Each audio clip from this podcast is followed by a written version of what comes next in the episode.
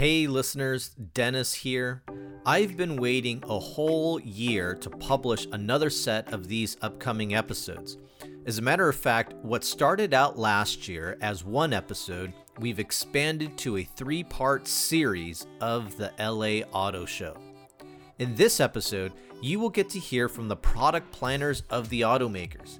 These product planners are in charge of not only assigning which products or vehicles to showcase at the variety of auto shows across the United States, but they also serve as the knowledge base for retailers, customers, and even corporate executives. So you are virtually hearing the Word of God. Feel free to skip towards the particular automaker that you would like to hear from. At 2:48, we feature a tour of the Audi booth. At 15:40, we feature the Land Rover booth and focus on the relaunch of the Defender. At 24:30, we turn to the sibling of Land Rover, and that is Jaguar. At 35 minutes and 33 seconds, we were hosted by three team members of Mercedes-Benz. At 47 minutes and 11 seconds, the head of BMW's product planning division takes us around their booth. And finally, at 55:46, we have a strange new contender in the luxury SUV segment, and that's Lincoln. Be sure to tune in to the other two episodes where we feature sports cars for dads and a cup holder car review. Yes, you heard that right. If you are a loyal listener to the show, I hope this provides some brightness and motivation in your day. And if you are a new listener, consider subscribing to Wisco Weekly as we focus on the new business models for the mobility of people and goods. Certainly, one of the legacy models that is seeing disruption is the business operation of automakers. And with the November 2020 elections less than a year away, there will be policies that affect these new business models on how you and your goods move. Now, listeners, I welcome you to our second annual Audible Tour of the 2019 LA Auto Show.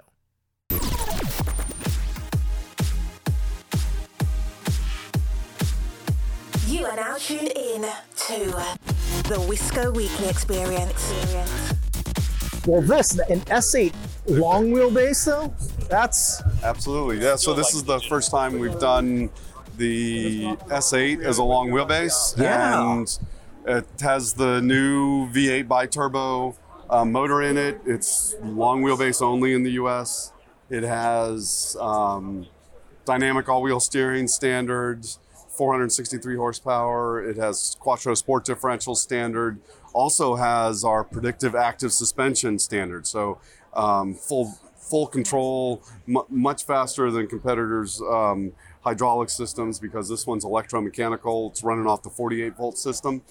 You can also think of this as taking the place of the W12 in the past. Oh, so the W12, you can get the full executive rear seat package in here with the, that'll give you the power footrest. It reclines almost flat in the back seat. You can get a heated foot massage sitting in the back seat. Now that's new. That wasn't on the W12, if I recall. Yeah, that was definitely. That was on the D4. Oh, really? No, so the heated foot massage is new in the D5 AA, but the reclining seat was there. But what's new in this new generation is the heated foot massage. And listeners, by the way, you are now tuned in to the Audi booth, and explaining all the different wonderful products. And of course, listeners, you know that I'm a big Audi guy. I'm an Audi enthusiast, so we had to do this tour.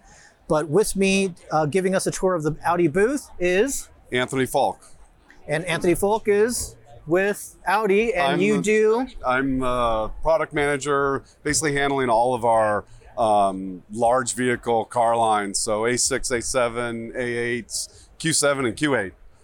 Awesome. Well, the Q8...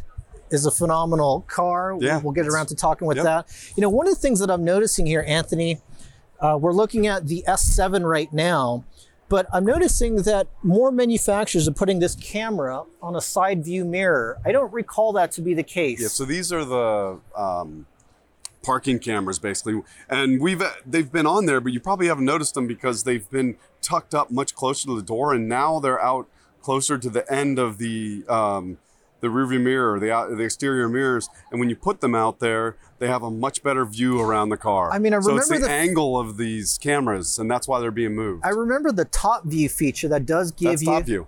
Yeah. God, I don't remember for some reason the camera's on the side view mirror. Yeah, they've always been under. Have they? Okay. But farther in, and see what that's doing is it gives you a wider top view, and also what that's doing is you can also see the parking sensors have been moved a lot further around on the side. Yep. So all the way around on the, even on the wheel well on our cars, and underneath there in front and back, there's also a radar. Yep. So you've got the ultrasound, and we've also got the radar. Are you familiar with? And that is giving you what we call PreSense 360. So the car can actually see all the way around. So if you're about to be, have a side impact or a T-bone, the PreSense system will close the windows, grab the seatbelts, put you up in a better seated position. And that's one of the reasons the sensors are moving farther around the sides, as well as that camera that you've noticed. So S7 price range on this is what, about maybe 68 to about 80 on the S7. On the S7. S6 is about 10 less. And these are just hitting the dealers in the next couple weeks. The S6, S7, and S8 are all on their way out. The S8L, where does this start? What is the price range on that start? Oh, I believe it's around 115 to 120. So I don't know the exact number off the top of my head. If I recall correctly, but that is all the hardware built in standard. Like I said, with the sport differential, the steering, the suspension, the S6 and S7, they have basically a sport package on top. It starts with air suspension, and then you can get dynamic all-wheel steering, and the sport differential is an option because not everyone with an S6 or S7 wants that hardware. Yeah. For them, well, if I recall, the S6, S7 will have a price range about plus or minus 25,000 from the base. S8 is definitely going to be probably a little bit more, maybe closer to 40. Yeah, but from the base, it's a big swing. Also, one of the highlights of the S6 and the S7, it's the new V6 twin turbo that actually has 3 turbos in it. So it's derived from the RS5 motor. So we had a V8 in the S6, S7, the predecessor. Now we have a V6. It has an electric compressor. So it's really 3 turbos. So you've got the 2 turbos that are feeding the cylinder banks, and then you've got an electric compressor that runs off the 48 volt. And that electric compressor is feeding the 2 turbos that are going into the engine. Is that the first for this model year? Yeah, wow. And that runs off the 48 volt. So that's a really special motor that's in the S6 and the S7. Okay, so now we are at my ultimate favorite car of all times. Finally, the A3 car. Front-wheel drive. Oh, that was great. We're out here looking at the RS6 Avant. Tell us about this RS6 Avant. It's a huge deal for Audi of America. This is a car that's existed for a few generations in the rest of the world, and it's kind of been this forbidden fruit that we haven't been able to have for a long time. And now here it is. It's coming to the U.S. next year. It is, it's an A6 wagon with 491 horsepower. It has 590 pound-feet, V8 bi-turbo. It comes with 155 miles an hour top speed. But price? Yeah, well, you'll know it next year. So this is the debut for all these, so we're not talking prices on any of these. Okay. But this car, if you get ceramic brakes, it in the U.S., it'll have a top speed of 190 miles an hour. 0 to 60 in mid-3s. We have ceramic brakes in 3 colors, in gray, red, or blue. It has dynamic all-wheel steering standard, Quattro sport differential standard. It's got as much cargo space. It's kind of, the cargo space is fit between a Q5 and a Q8. So it's practical, and it's very fast and very sporty. And of course, all the luxurious amenities that's an Audi and a luxury vehicle would offer you, power boot, door there. You've got these huge oval exhaust pipes that come, all hot pipes on all the A6, A7, A8, S and RS models. So we've got the hot pipes on those. RS always has the oval tailpipes. You've got this carbon fiber in the diffuser on the back end. Plenty of space, and my mountain bike fits back there, no problem. Much like the Q5s and whatnot, this is the fifth door here. It has an adjustable height. You can preset the height. Yeah, you can. Yeah, on all of our tailgates, you can just by holding the button down up here, you can adjust it to whatever height you want. So it does. So either if you can't reach it, depending on your height, or so that you don't want it to hit the roof in a parking garage or your garage somewhere. Now, I'm going to put words in Anthony's mouth, and that is, I know that he does not want dealers marking up that car. So just know that, we all don't want a markup, a premium. We want happy customers. All right.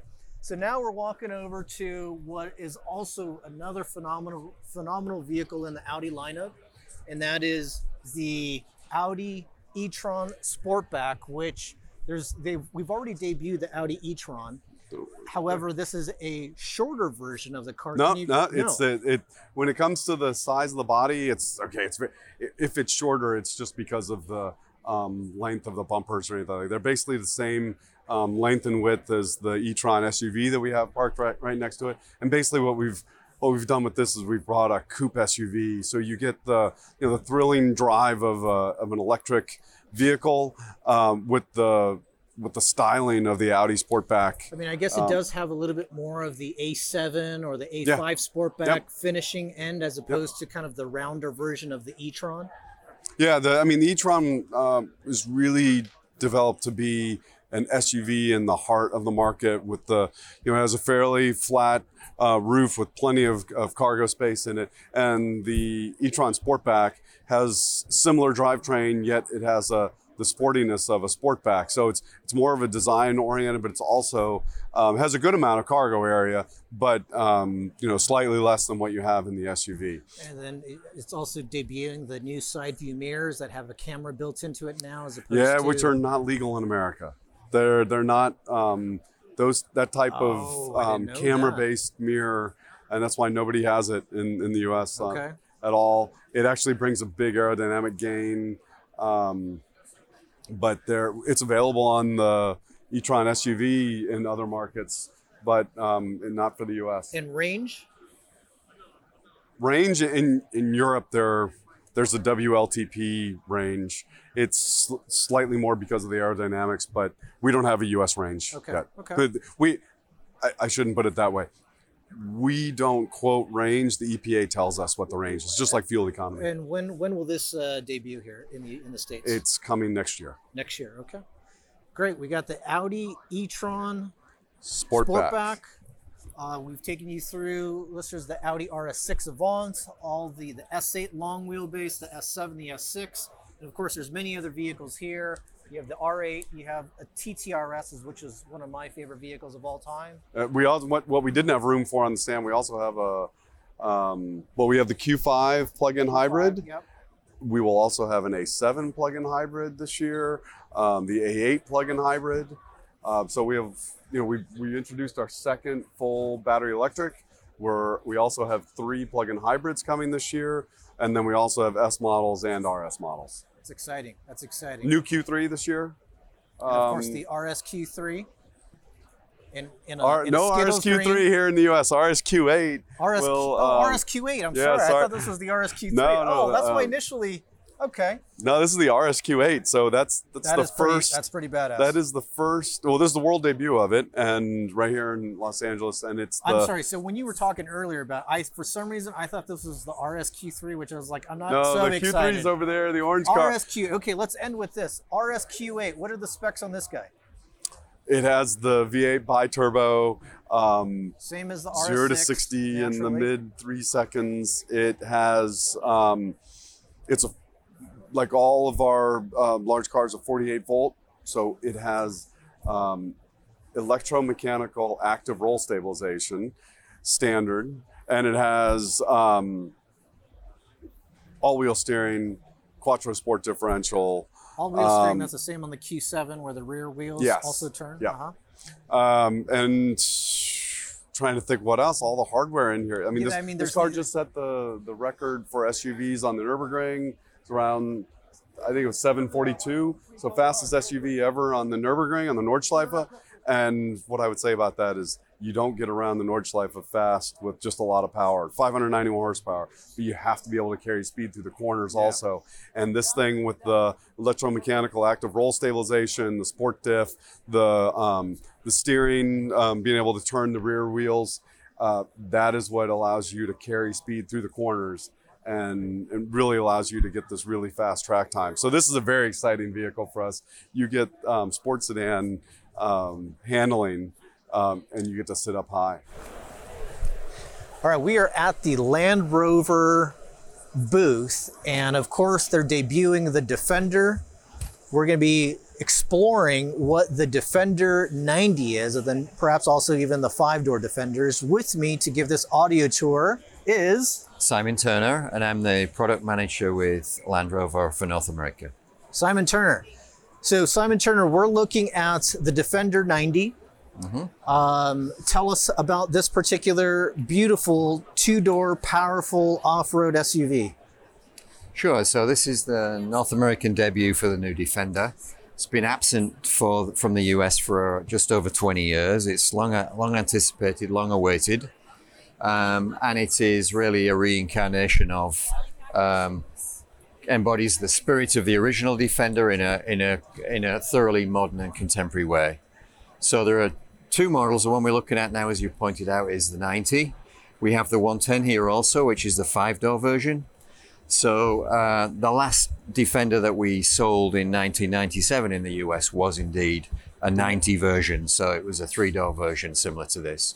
So one thing with the new Defender, it is instantly recognizable as a Defender. The old silhouette from the original vehicle is fully embodied in the shape that you see in front of you right now. So the feature lines, the style, the lines, very, very similar to the original vehicle. So a true interpretation, it's all new, but it represents clearly what Defender was all about in the past. Is the one that we're looking at now, is this a specific package that's on this 90 that makes it look the way it is? So the first model year, we'll be offering a single model in the 90, and that will be the first edition. So this is, broadly speaking, a first edition. It's a unique combo, white, a Pangaea green with white contrast roof. Say that one more time, the color? Pangaea green. Pangaea green. With a white contrast roof. Okay. And broadly speaking, with some slight variations, this will be the model we'll be offering, single model for the launch year for Defender 90.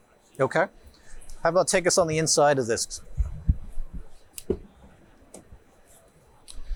So one of the key things with Defender is just its simple functional style, high quality materials on the inside. That appeals to the throwback Land Rover enthusiast, no?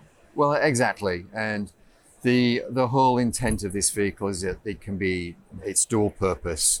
It's not precious, it's fully functional. It can be used, for whatever the user might want to use it for. And that's going to be individual.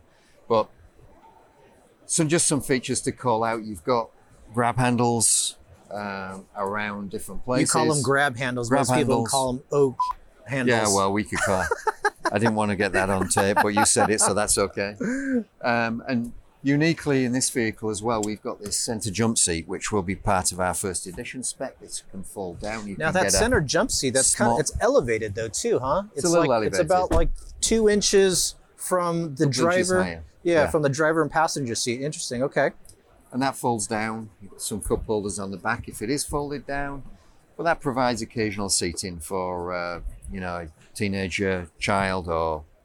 And so you're, Simon, you're about 5'11". Okay, 5'11". I would presume that you sitting in the front row and me standing at 5'8", that I would still be able to sit pretty comfortably in the back here. Oh yeah, you should be able to. So this is this. So it's this a five-seater. Well, 5, 6. You can almost do 6 though. Well, no? You can actually. You're right with the center jump seat. Yeah. So 5 or 6 seats. Okay. Depending on how you option. How's the infotainment system and the technology built into the car? So we have a brand new infotainment system launching in Defender. It's called PIVI, Premium Integrated Vehicle Infotainment. So it really mirrors a lot of the same usage and functionality that a smart device would. Yeah, okay. So pinch and swipe type technology. Perfect. With a very flat menu system, so people can get to the places, make the adjustments that they want to very easily. Let's take a look at the trunk area here. Spare wheel mounted on the tailgate. So gotta love the tire on the back. That, again, that's going to appeal to a lot of enthusiasts, especially a lot of enthusiasts who kind of, to their disliking, you know, because this is not the 1997 Defender, you know, they're having a tough time adjusting to this new one. I personally like it, but so this third door on the 90 has a handle on here. And this does not open. On this does not open. Yeah. On the 90 does not open.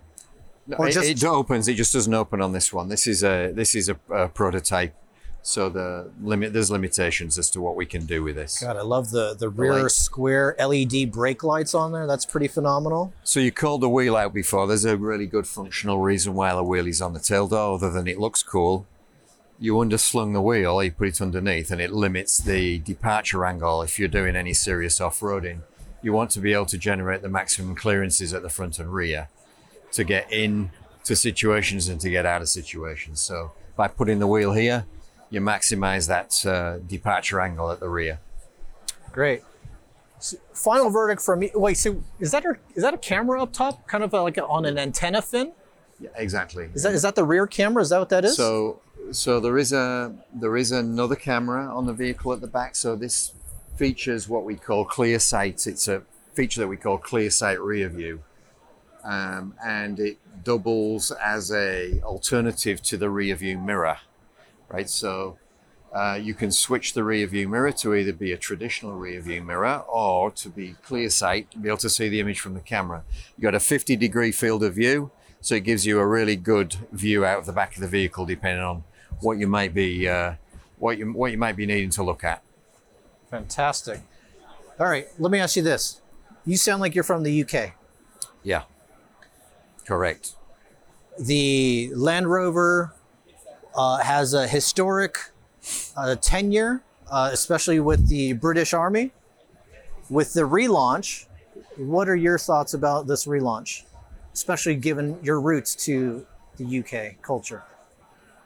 So I think it's a massive step for Land Rover, because everything you see from the Land Rover portfolio perspective today originated from the original versions of the Defender, which were conceived in the 1940s. So two big things. We've got Defender back. Defender is the core of what the Land Rover brand is all about, and it will offer the best capability of broadest capability, span of capability of any vehicle that we sell. Okay. Price range of the 90?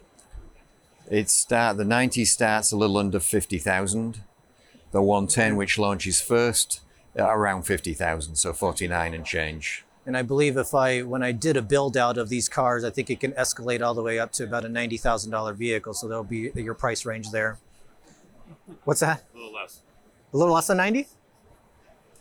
If you get an X, I scoped it out. If you get an X with a lot of options, you're probably getting up there. Yeah, yeah. So affordable and certainly plenty of options for your low-priced variant, so you can get it in the 50s and 60s. But clearly, if you want the best look and the best capability, you can get up to the price range that you're talking about. Great. Simon, thank you very much for the tour. I appreciate it. Listeners, don't forget, I will put on the episode page that you can also listen to the episode entitled Why Enthusiasts Are the Defenders of Land Rover's Future, which talk about how there's a couple enthusiasts that are on there, and they explain kind of the history of the Defender, not only in America, but also in the UK. So be sure you tune into that episode.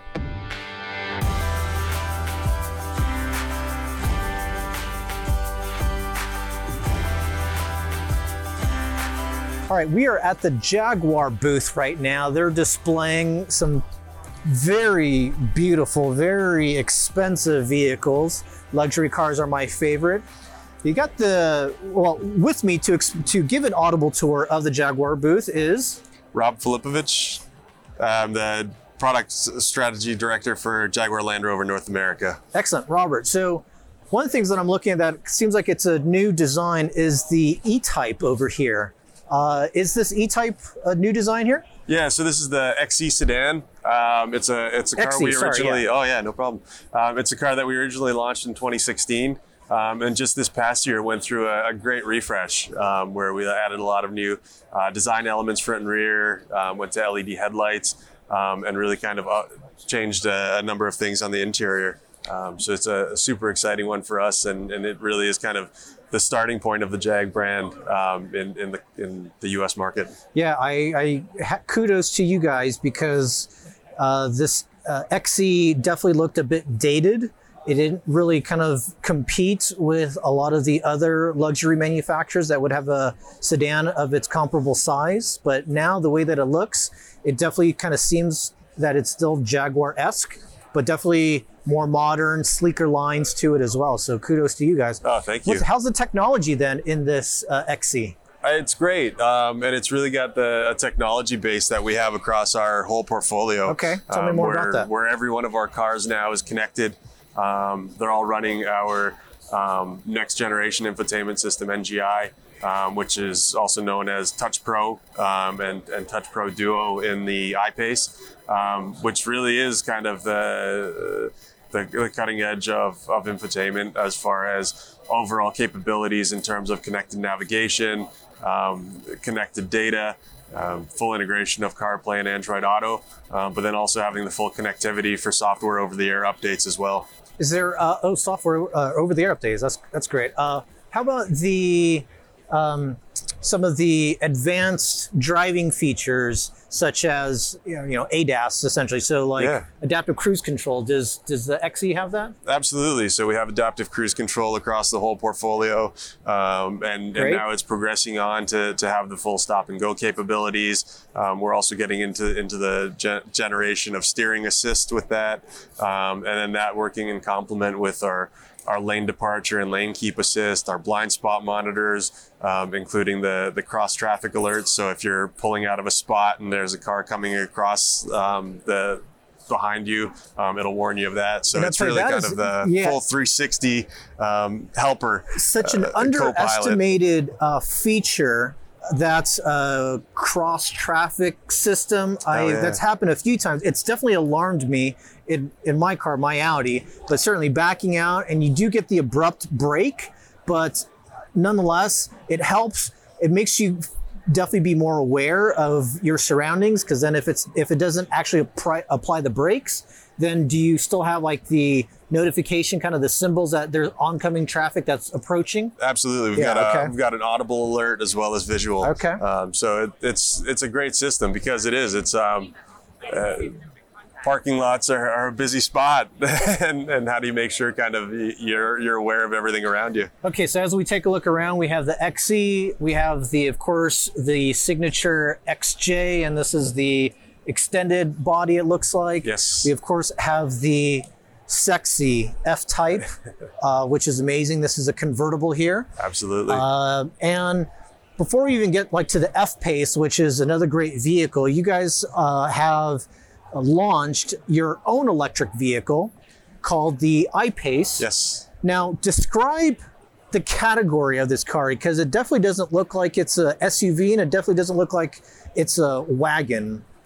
Or maybe it is a wagon. Yeah, it's very much a crossover. We still like to think of it more towards closer to the SUV realm. Obviously what you're seeing right now is actually it in its lowered height, both for helping aiding ingress egress, but also at speed, assisting with aerodynamics. But when you actually look at the overall footprint, the amount of space, EV giving us that opportunity to have a tremendous amount of interior space, headroom, cargo space, that it really is kind of in that area of crossovers and SUVs for the overall space, comfort, and utility that you get. Can we take a look inside? Absolutely. So you have the door handles that are, are they flush initially? They're deployable, so I don't have the key on me, but they recess in, again, helping aerodynamics.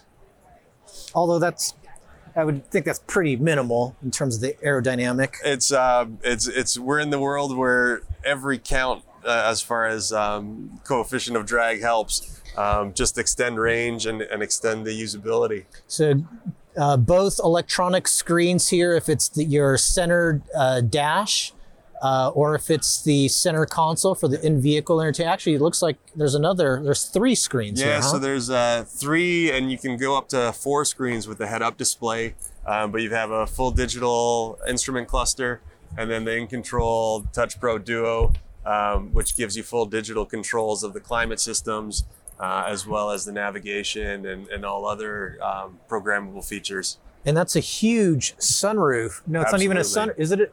It doesn't retract, though. No, it doesn't retract, but it is a full glass roof from front to behind the rear seats.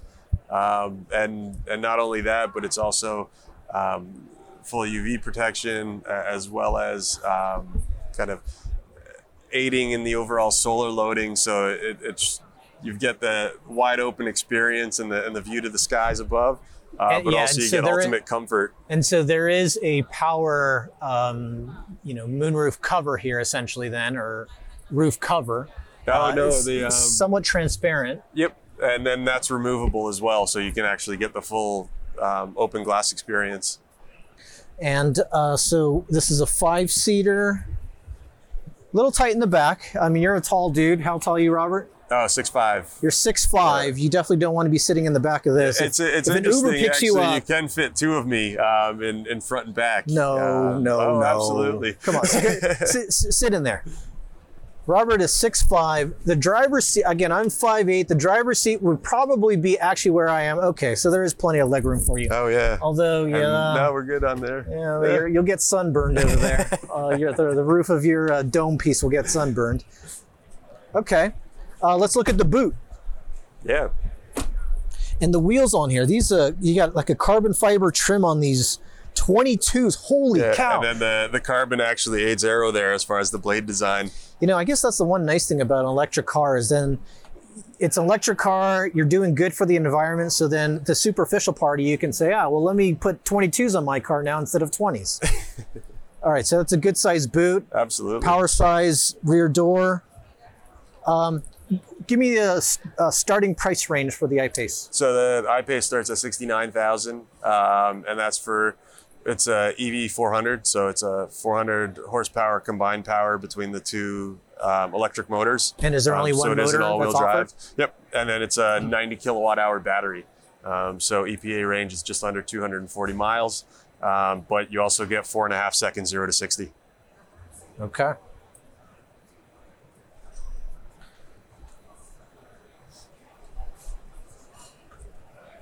So it starts at $69,000 and change and probably goes up to maybe about a $90,000 vehicle then? Yeah, a little below that in the mid 80s. Okay.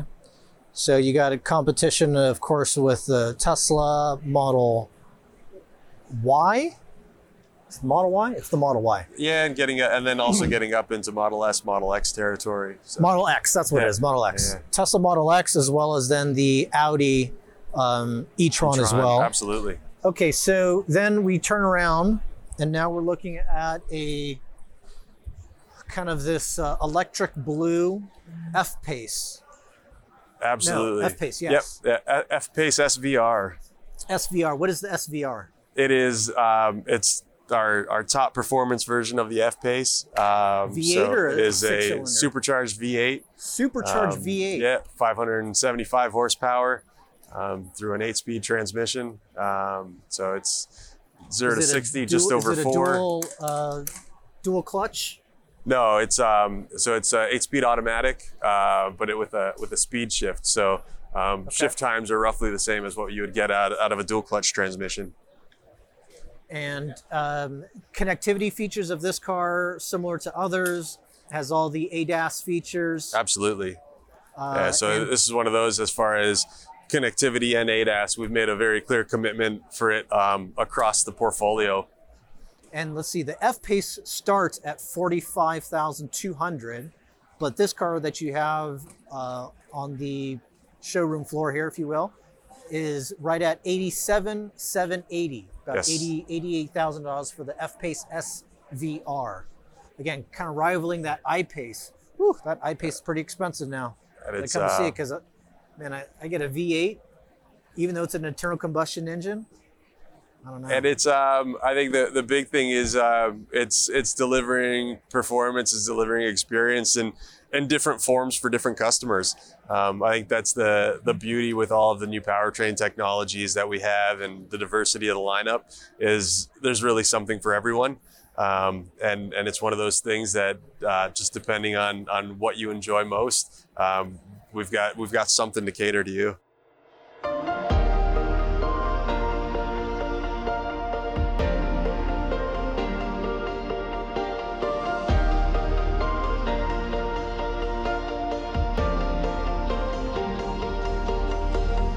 Hey, we're at the Mercedes-Benz booth, and of course, they come in very strong, showcasing a lot of their products. We have with me... Hi, I'm Paul LaPenta from Mercedes-Benz Product Management. Hi, I'm Carrie Richardson, AMG Product Manager. Catherine Gebhardt, Mercedes-Benz PR. All right. Three people at Mercedes, man, that's called service. They're always about service, so of course, they're going to give you service when you ask for it. So, Paul, we are going to be looking at here one of the vehicles on the stage here. It looks like it has a modern kind of hubcap design on this. What are we looking at? What is this white SUV we're looking at? So this is our all-new GLS 63 AMG. So this is one of our product debuts here today, along with the GLE 63S. And as you pointed out, we have a very special wheel on here. It's a special AMG forged wheel design. And in terms of this, of course, because this is the full-size SUV, it's the AMG. It comes fully loaded with options.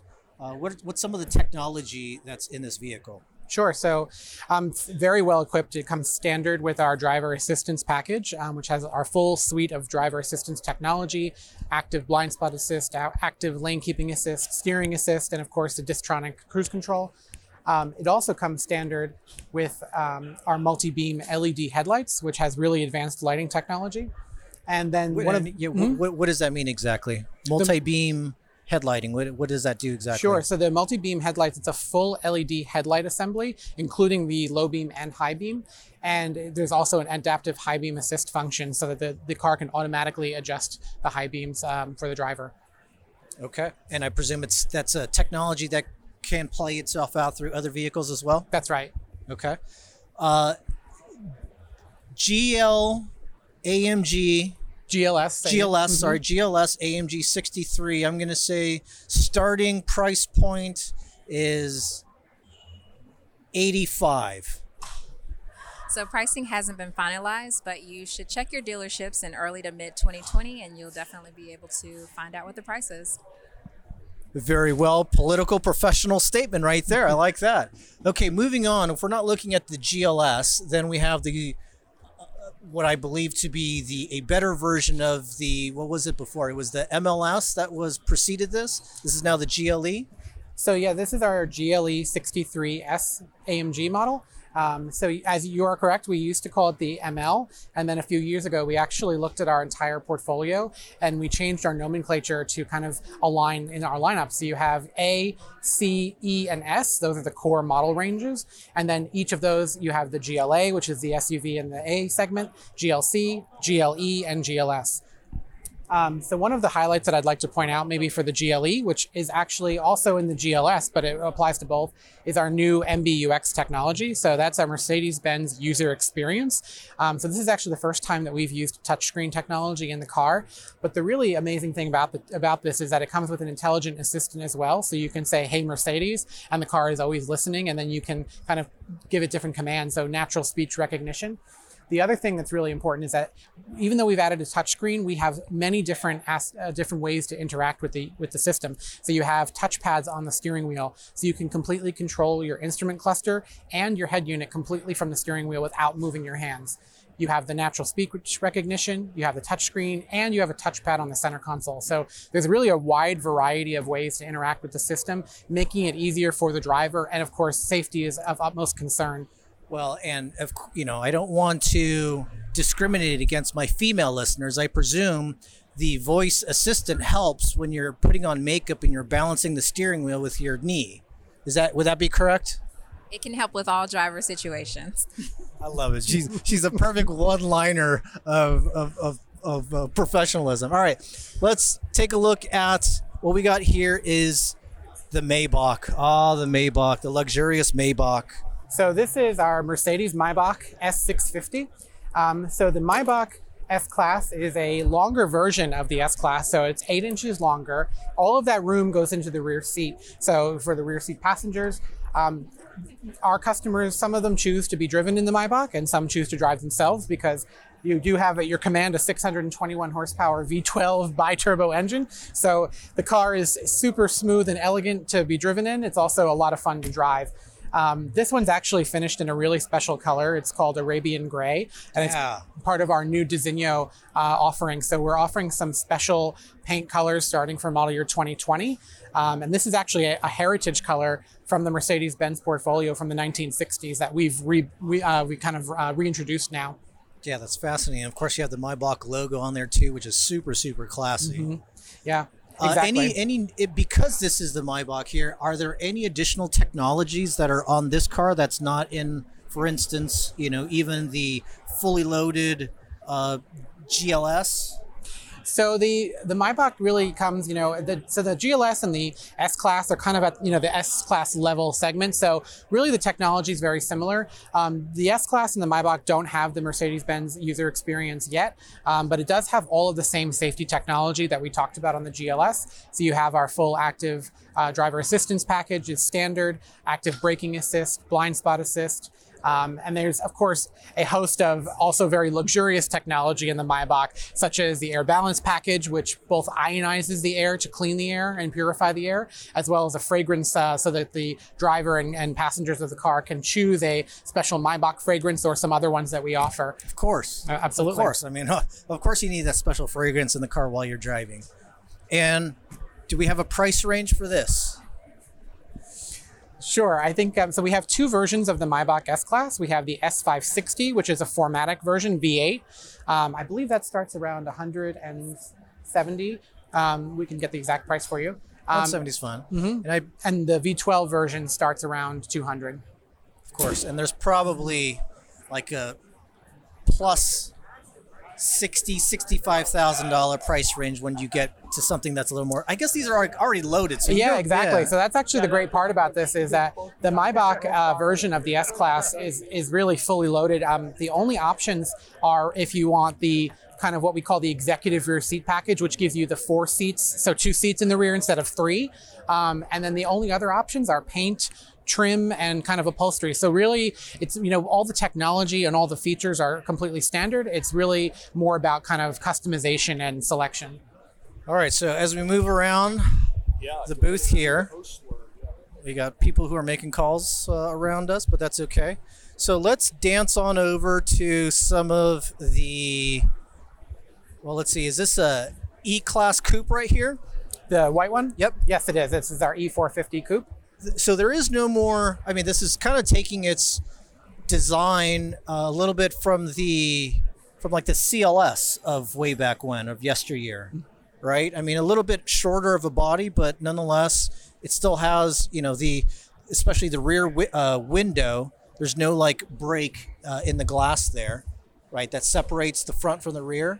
Yeah, exactly. So the E-Class coupe and the S-Class coupe are both what we call pillarless designs, meaning that they don't have a B-pillar. And we can do that because, of course, you know, our safety technology and our design of the vehicles allow for that. So even in a rollover situation, the roof strength has been increased so much that you don't need the B-pillar. But what that gives you is that kind of really awesome kind of open air feeling. So if you put down the driver and passenger and then the rear windows, you have this complete wide opening kind of in the cabin there. Mercedes has done that right with the coupes, at least especially with the longer coupes, E-Class, and then especially the S-Class coupe. Is there an S-Class coupe here? We don't have an S-Class coupe today, no. Okay. All right, what are we looking at here that has kind of a Porsche-esque design to it? I know you're gonna hate you. I know. Throw me over the bridge for saying that. I get it. So this is our AMG GT four-door coupe. This is it. Yes. This particular one is the GT63S. So this is the top performance one in the lineup. The GT four-door coupe comes in three different models. We have our GT53, GT63, and GT63S. So the 63 models are a V8 bi-turbo, and the 53 is actually our six-cylinder, our bi-turbo six-cylinder with ISG technology. And price range on this? So for the GT63S coupe, it starts at about $159,000.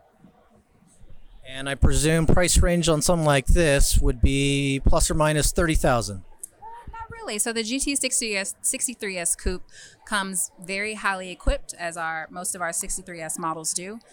So aside from paint and upholstery, there aren't many options that you can particularly add. A few packages, but it's a highly equipped vehicle to start with. Okay, excellent. All right, let's go to kind of one of the last. Now, did you say that this was a new feature for the AMG lineup? Well, I guess we were. Yeah. What is this one over here? The white one. Yes. So that is our new GLE 53 coupe. GLE 53 coupe. Yeah. So this is a 3-liter inline six, which is new to the SUV family for AMGs. As you can see, it has our iconic AMG-specific radiator grille. It has sleek body lines. It's our coupe SUV entry performance model. And price range? Pricing hasn't been announced yet, but stay tuned. It's the only way to end this Mercedes-Benz booth. That's the proper way. Well, guys, thank you very much for showing myself and all the listeners around. Again, when you check out the Mercedes-Benz booth, be sure you look at all these particular models. One that we didn't actually get to talk to, which I'm sure you will see that will be here, is the Mercedes-Benz. What's the electric? The EQC. The EQC. Yes. Yeah, we're really excited about that. And we can actually tell you the price on that car today. We actually announced our EQC 400 4MATIC. Will start at $67,900. And you'll be very excited to know that that car comes so well equipped that even if you add every single option, you're really only able to add another $10,000 or $11,000 to the car to have a fully loaded Designo vehicle.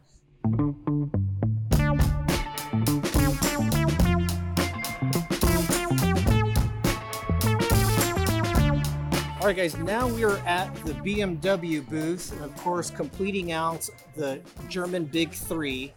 We're going to be doing an audible tour of BMW, and here with us is... Ralph. Ralph, what's your last name, Ralph? Ralph Mahler. I'm responsible within BMW for product planning and strategy in US. Excellent. So, Ralph, let's start here with this matte gray 330e. Tell us about this car. Yeah, so that's a brand new plug-in hybrid, which is coming to the market in January 2020. It's a four-cylinder engine combined with an electric drivetrain. So therefore, it can drive electrically up to around about 20 miles. It also is eligible for HOV lane access here in California, which is really a big topic, since streets are always jammed and crowded over here. So HOV lane gives you an advantage in terms of traveling. So this car is, as I said, brand new, and in terms of consumption and tractability, it's a perfect daily drive car for commuting, but also for enjoying the BMW genes in general. It comes with autonomous driving systems, which are state-of-the-art. So besides the standard blind spot detection and stuff like that, it also has a pilot assist system in there, which basically has a dynamic cruise control in there. So the pilot assist system is the driver assistance control, the adaptive cruise control. Correct. Adjust the speed, the distance in between cars, breaks, and then stop and go. Exactly. It stops automatically. It starts again. It's completely hand-free until a speed of 40 miles per hour, so it's 60 kilometers per hour. So you basically don't have to do anything. The car does it all by themselves. That's basically for all the new cars we have here on the BMW stand. That does apply. So it comes with a brand new head unit, which is basically like the central processing unit, and it also comes with a new operation system, what we call M7, And so all these cars basically have these kinds of features. Okay, so now let's move to the left over here, and we're looking at the X3. Exactly. So that's also a plug-in hybrid. It comes also with a drivetrain, which combines a four-cylinder combustion engine with a electric drivetrain. It's also around about the same E-range, around about 20 miles. It's also will be eligible for HOV lane access. So as I said, for California, great topic. It comes in standard wheel, but also in all-wheel drive versions. Oh, good. And listeners, so in terms of EV tax rebates, $7,500 from the federal government. And if you're in the state of California, we're at $2,500. And I believe Edison Electric, if they still have it, they are also giving another $1,000 for a rebate. So now let's move to some of your newer models here, your latest and greatest. Yeah. So let's start with this electric blue BMW with some perfectly matching rims, this kind of gold satin finish to it. Yeah, that's a special car. It's called the M2CS. It's going to be a limited edition. It will hit the market in the second half of 2020. It comes with the engine or drivetrain you would know from the M3. It has 444 horsepower. It is a CS, which basically means for competition, or stands for competition sport. So it's a little bit more than a regular competition. It's definitely a high performance model. You can use for daily street driving, but you can also use it for track driving. So that's a really fun car. And when does it come out then? So it's going to be available in the US in the second half of 2020. Second half 2020. Yeah. By the way, with the 330E, because that will come out in January, is there a price range on that yet? We haven't communicated the price. That we will do that in a couple of weeks. How about the X3 plug-in? Same thing. For M2, same. All right. Now we move to what we have as a kind of a forest green, metallic green. Yeah. With the yellow LED. Yeah, that's something BMW really eyes. Yeah, that's something real specific. So what you see over here is the brand new M8 Grand Coupe in a first edition. So that car will come, as you can see now, with the yellow angel Corona eyes, or angel eyes, whatever you would call it. It also has the kidney in a certain color. So the amount of cars for the US is limited to 50. So it's the first edition. And afterwards, of course, you can get the car in any configuration you want to have. But that's very specific. It's brand new. It's basically now the third M8 we will introduce into the market. We started with the M8 coupe, and then followed by the convertible. And now we have the Grand Coupe, which is basically the four-door version of it. It's phenomenal. Yeah. Man, there's lots of competition in this segment here. Oh, absolutely. And it also comes in two, since you said competition, it always also comes in two different variants. So it's either the regular M8 with 600 horsepower, or the M8 competition, which has 617 horsepower. Also some adaptations to the suspensions, also in terms of the interior configuration, a little bit differentiated. So it's a real nice car. I love it. And do we have a price range on this M8? As a matter of fact, we do have a price range for this one. That comes, as you can see over here, as a non-competition, it would be at 130. As a competition, around about 143,000. Is there much more that can still be added on top of? Oh yeah, of course. Okay, yeah, okay. You can add a little bit, not that much, but you can still add a little bit. Okay. All right. And last, we have a particular, what kind of like blue? This is like an iridescent blue with some green in there. Yeah. What are we looking at on this particular BMW? So that is a brand new 2 Series Grand Coupe, as we call it. It's basically a sedan concept. It's in the small car segment. It's built on a front-wheel drive architecture, but it's going to be also available as an all-wheel drive version. It comes in two different models. It's a 228i, which has 228 horsepower, HP. And the model you see over here is an M235i. That comes with a 302 HP four-cylinder engine, turbo engine. And it drives fantastically. So I was just able to drive this car 2 weeks ago in Munich on our internal test tracks, and I can tell you, I'm absolutely overwhelmed.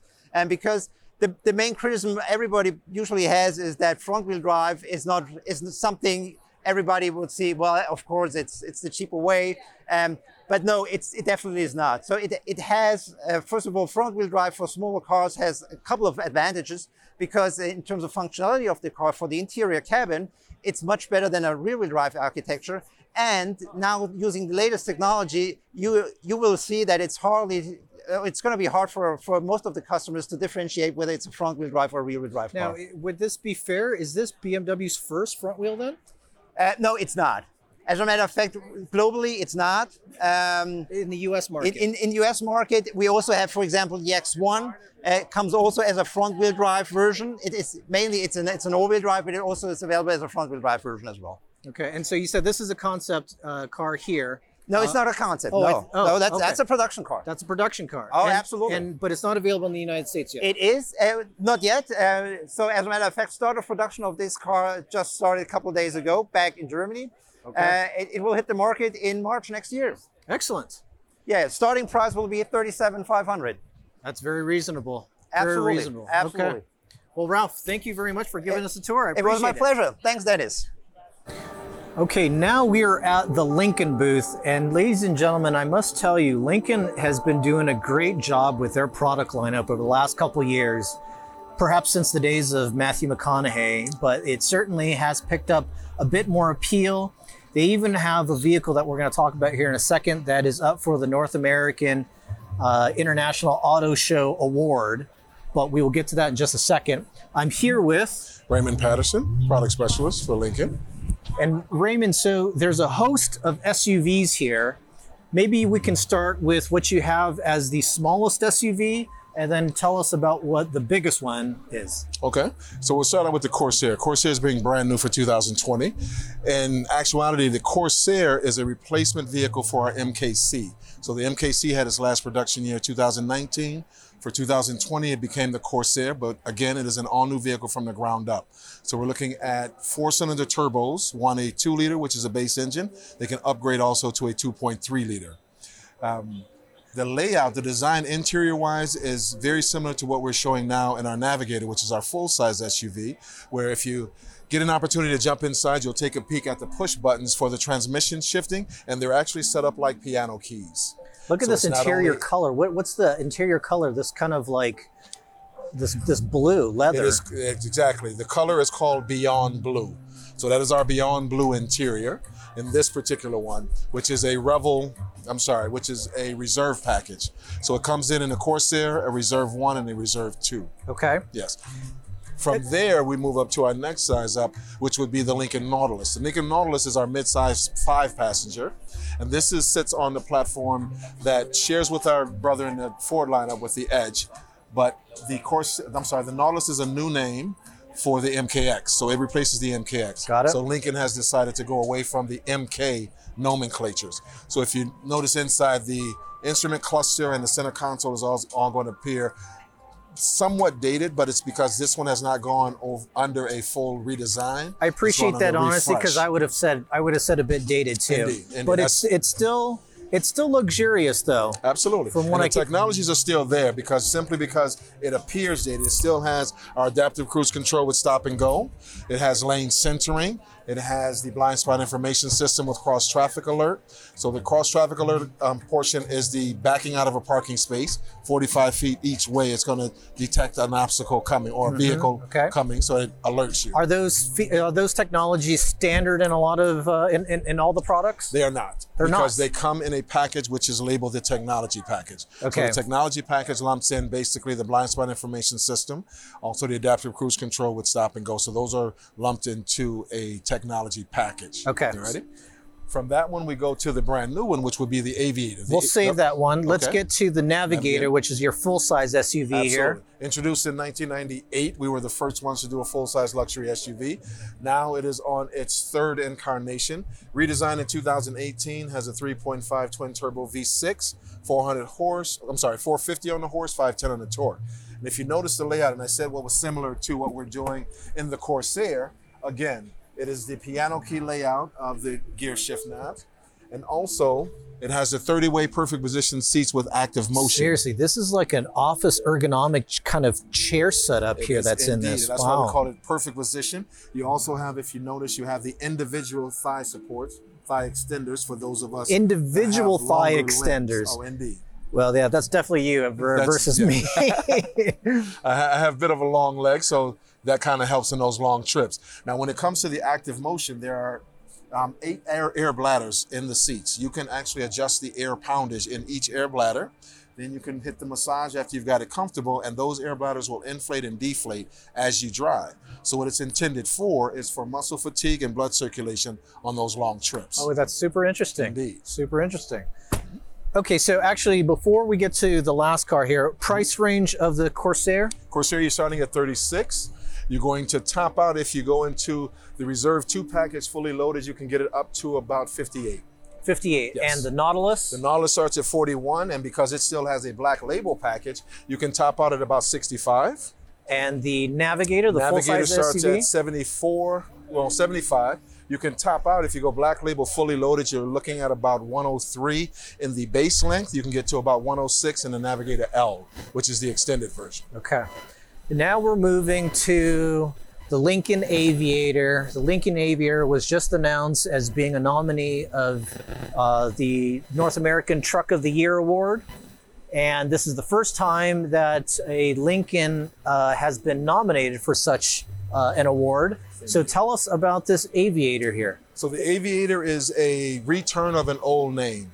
So the Aviator, it did exist 2003, 4, and 5. It kind of left us for about 15 years. They've brought it back, but it is much different than its predecessor. For one, it sits on an air glide suspension. The air glide suspension allows this vehicle to actually lower itself almost 2 inches for ease of entry.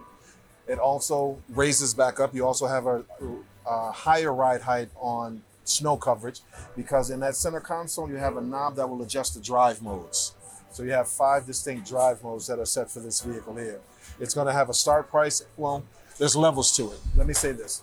$52,000 is base. $56,000 is reserve. $78,000 is going to put you into the black label gasoline version.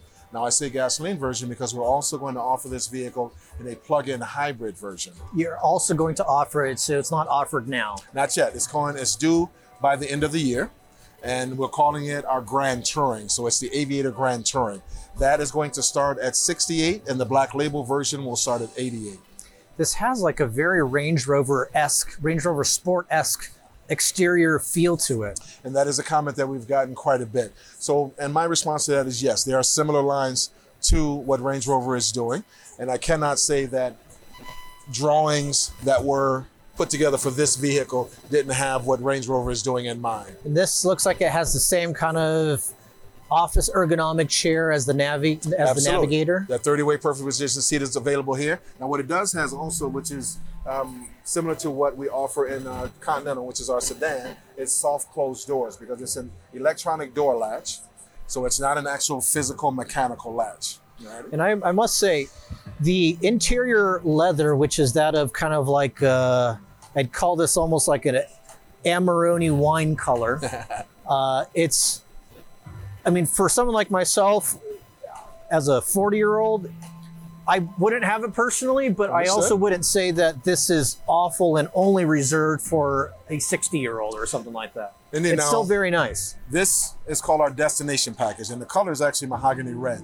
Mahogany red. And I say it's a part of our black label package because black label gives you 3 interior design themes. So one of the themes is destination, being the mahogany red. You also have a white, which is just chalet. And then the last one is a luggage tan interior, and that is our flight interior. And then outside of it being black label, you have a choice of 4 different interior colors. Well, this is great. Raymond, you've been very, very helpful. And listeners, I hope, forgive all the background noise. It is loud in the Lincoln booth, but it only adds to the atmosphere. There is certainly a lot of beautiful SUVs that they do have around here. You'd well be wise to take a look at these SUVs. Again, just give it a glance. It's probably gonna take you out of your comfort zone because it's not something you've probably perhaps considered, but certainly they've done a great job in the styling. I've yet to drive it and experience it, but the looks, and for those that at cars and car buying is still an emotional thing, the looks are on point at the moment on what Lincoln has done. So Raymond, thanks very much for the tour. Dennis, I appreciate you. It's my pleasure.